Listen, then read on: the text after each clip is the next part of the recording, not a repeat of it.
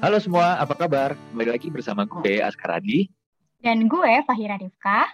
Di BBSP. Atau Bincang Bareng Study Project. Salam kenal semua. Jadi ini merupakan podcast keempat kita dari Study Project. Nah, podcast Study Project itu akan ngebahas info-info penting maupun krusial ataupun hits seperti pendidikan maupun kesehatan mental untuk kaula muda di Indonesia. Nah, kali ini tema kita tuh mengenai pendidikan sama seperti sebelumnya. Nah, sesuai judulnya, gue dan Aska akan ngebahas tentang kampus Merdeka nih guys. Nah, jadi tuh pada episode kali ini kita akan ngebahas 5 poin penting mengenai jurusan di PTN. Coba dong, Ra, sebutin poin-poin tersebut.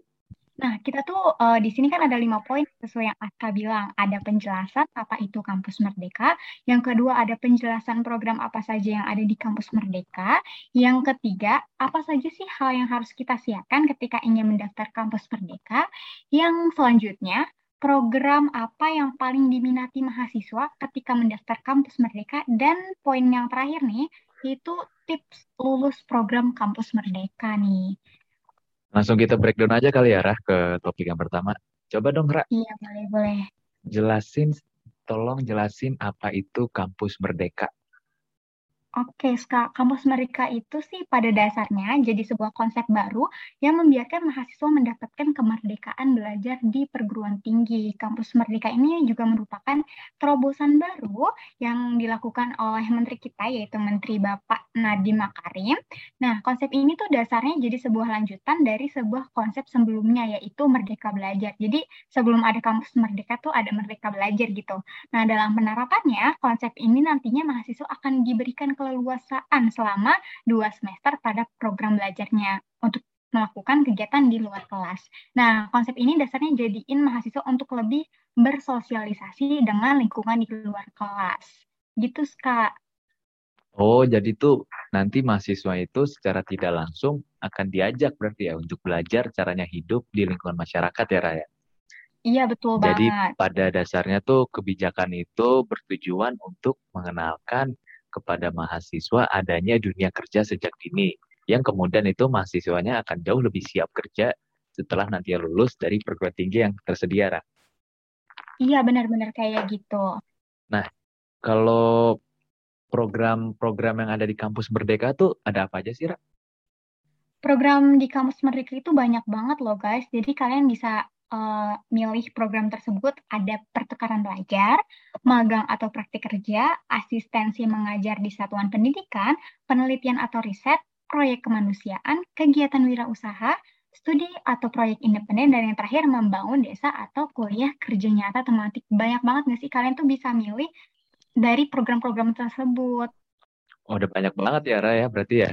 Jadi iya, secara nggak langsung banget. nih, dengan ada program-program tersebut tuh dapat uh, mensalurkan minat dan bakat kita lebih baik lagi lah ya Raya.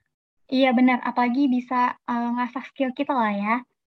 Oke, mungkin apa aja sih Niska yang harus kita siapin ketika daftar kampus Merdeka? Nah, dalam pelaksanaan kampus Merdeka ini, program hak belajar tiga semester di luar program studi itu terdapat beberapa persyaratan umum yang tentunya harus mahasiswa maupun perguruan tinggi itu penuhi. Di antaranya itu adalah yang pertama adalah mahasiswa itu berasal dari program studi atau dari uh, apa namanya jurusan yang terakreditasi lah ya. Kemudian mahasiswa itu aktif terdaftar pada PD.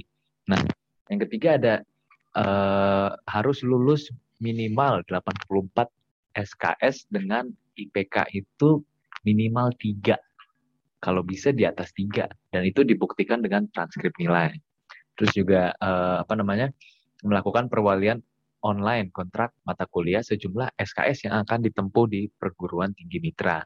Juga eh, memenuhi kewajiban eh, dalam eh, keuangan ya, maksudnya memenuhi kewajiban beban beban UKT yang ada kalau dilunasin gitu kan. Terus juga kalau misalnya ingin melakukan pertukaran pelajar itu biasanya ada surat perjanjian. Nah, nanti tergantung nih kalian ikut program yang mana dan kalau emang ada nanti ada surat perjanjian, uh, kalian harus menandatanganinya di atas materai. Terus juga uh, mahasiswa itu harus mengikuti pembekalan dari uh, di, apa namanya direktorat yang ada sebelum mengikuti program-program tersebut. Nah, setelah selesai, itu mahasiswa wajib segera melaporkan dirinya ke prodi masing-masing dan juga bisa memenuhi persyaratan lain dari perguruan tinggi mitra. Mungkin itu aja sih, Ra. Ya, mungkin kalau tadi kan uh, Aska nyinggung kalau harus uh, lulus minimal 84 SKS. Mungkin itu semester 5 kali ya, karena semester 5 itu udah hampir 80 ke atas SKS-nya. Nah, Benar-benar. apalagi Kak? Nah, kalau program yang paling diminati mahasiswa saat mendaftar kampus Merdeka tuh ada apa aja sih, Ra?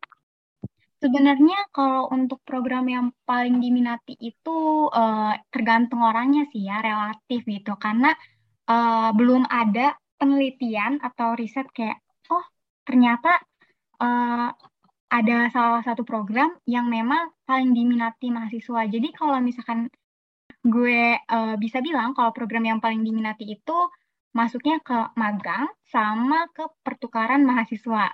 Nah, magang itu kenapa sih uh, bisa jadi yang paling diminati? Karena tuh sekarang tuh perusahaan startup Indonesia itu lagi booming-boomingnya. Orang-orang pengen kerja di perusahaan tersebut. Gitu, Kak. Oke, berarti sebenarnya jawabannya itu relatif ya, kalau misalnya secara data gitu kan. Karena dengan banyaknya program program-program di kampus mereka itu, itu tuh kita nggak terfokus pada satu program doang, melainkan sengaja dibuat sebanyak itu agar uh, minat dan bakat mahasiswa tuh masing-masing tersalurkan ya Ra. Cuma kalau misalnya mau iya, dilihat iya, secara viralisme atau yang kita lihat di sosial ya kebanyakan emang secara nggak langsung kalau nggak magang ya berarti uh, satu lagi pertukaran pelajar berarti ya. Iya benar benar benar. Nih kan tadi kita udah lihat nih, udah tahu programnya yang paling diminati apa, program apa aja sih yang ada di kampus Merdeka. Nah sekarang nih, mungkin uh, teman-teman yang dengar nih pengen tahu gimana sih tips-tips lulus program kampus Merdeka. Oke, langsung aja nih. Yang pertama itu ya, yang paling penting. Sebenarnya paling simpel dan juga paling rumit. Yaitu syarat-syarat yang gue sebut tadi di poin sebelumnya, itu harus terpenuhi. Mau nggak mau ya, karena uh, kalian nggak bisa dong anak apa namanya kalau mas uh, kalian bermahasiswa yang tidak aktif terdaftar pada PD Dikti. Terus juga IPK-nya mungkin amit-amit di bawah uh, tiga itu kemungkinan tuh susah atau mungkin nggak bisa ya mungkin tergantung juga ya.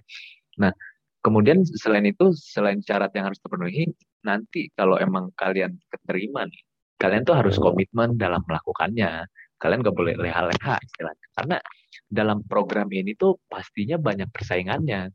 Nah setelah itu kalian harus perbanyak ini pengalaman juga agar lebih well prepared istilahnya. Ya kurang lebih sih sistemnya kayak magang Oke cukup sih. Segitu aja buat penjelasannya. Bener banget ya apalagi tadi komitmen. Jangan sampai leha-leha karena uh, program-program yang disediakan oleh pemerintah itu bukan main-main. Jadi sebisa mungkin kalian komitmen untuk tidak leha-leha. Mungkin kita bahasannya sudah selesai nih kak? Cukup kayaknya udah cukup ya, jelas. Karena udah mengingat poin-poinnya sudah terjawab semua nih, mungkin kita cukupkan deh sampai di sini aja. Um, buat podcast selanjutnya kira-kira apa nih? Karena udah memasuki bulan November, bulan depan. Kira-kira apa nih? Nah, kalau mau tahu, kalian pantengin aja nih di Instagramnya Study Project dan juga pantengin terus Spotify podcast ini biar tahu berikutnya uh, bakal bahas tentang apa. Stay tune ya, stay tune. Iya, bener banget. Stay tune pokoknya. Oke, gue uh, Fahira dan gue Askaradi pamit undur diri dari podcast keempat ini dan sampai jumpa di podcast selanjutnya. Terima bye -bye. kasih semuanya teman-teman.